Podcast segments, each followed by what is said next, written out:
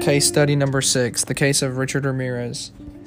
On June 28, 1984, Ramirez committed his first murder. The 79 year old victim was sexually assaulted, stabbed, and murdered in her own home.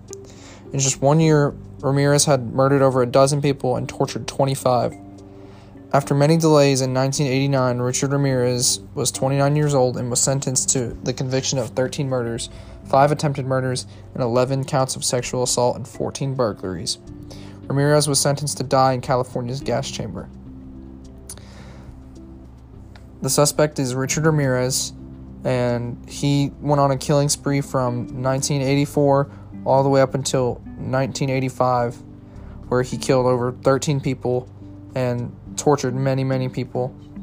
He's known as the Night Stalker, and uh, his most of his targets were more older people and ranging from 60, 68 to 79 with a couple people or not couple but a uh, few people under the age of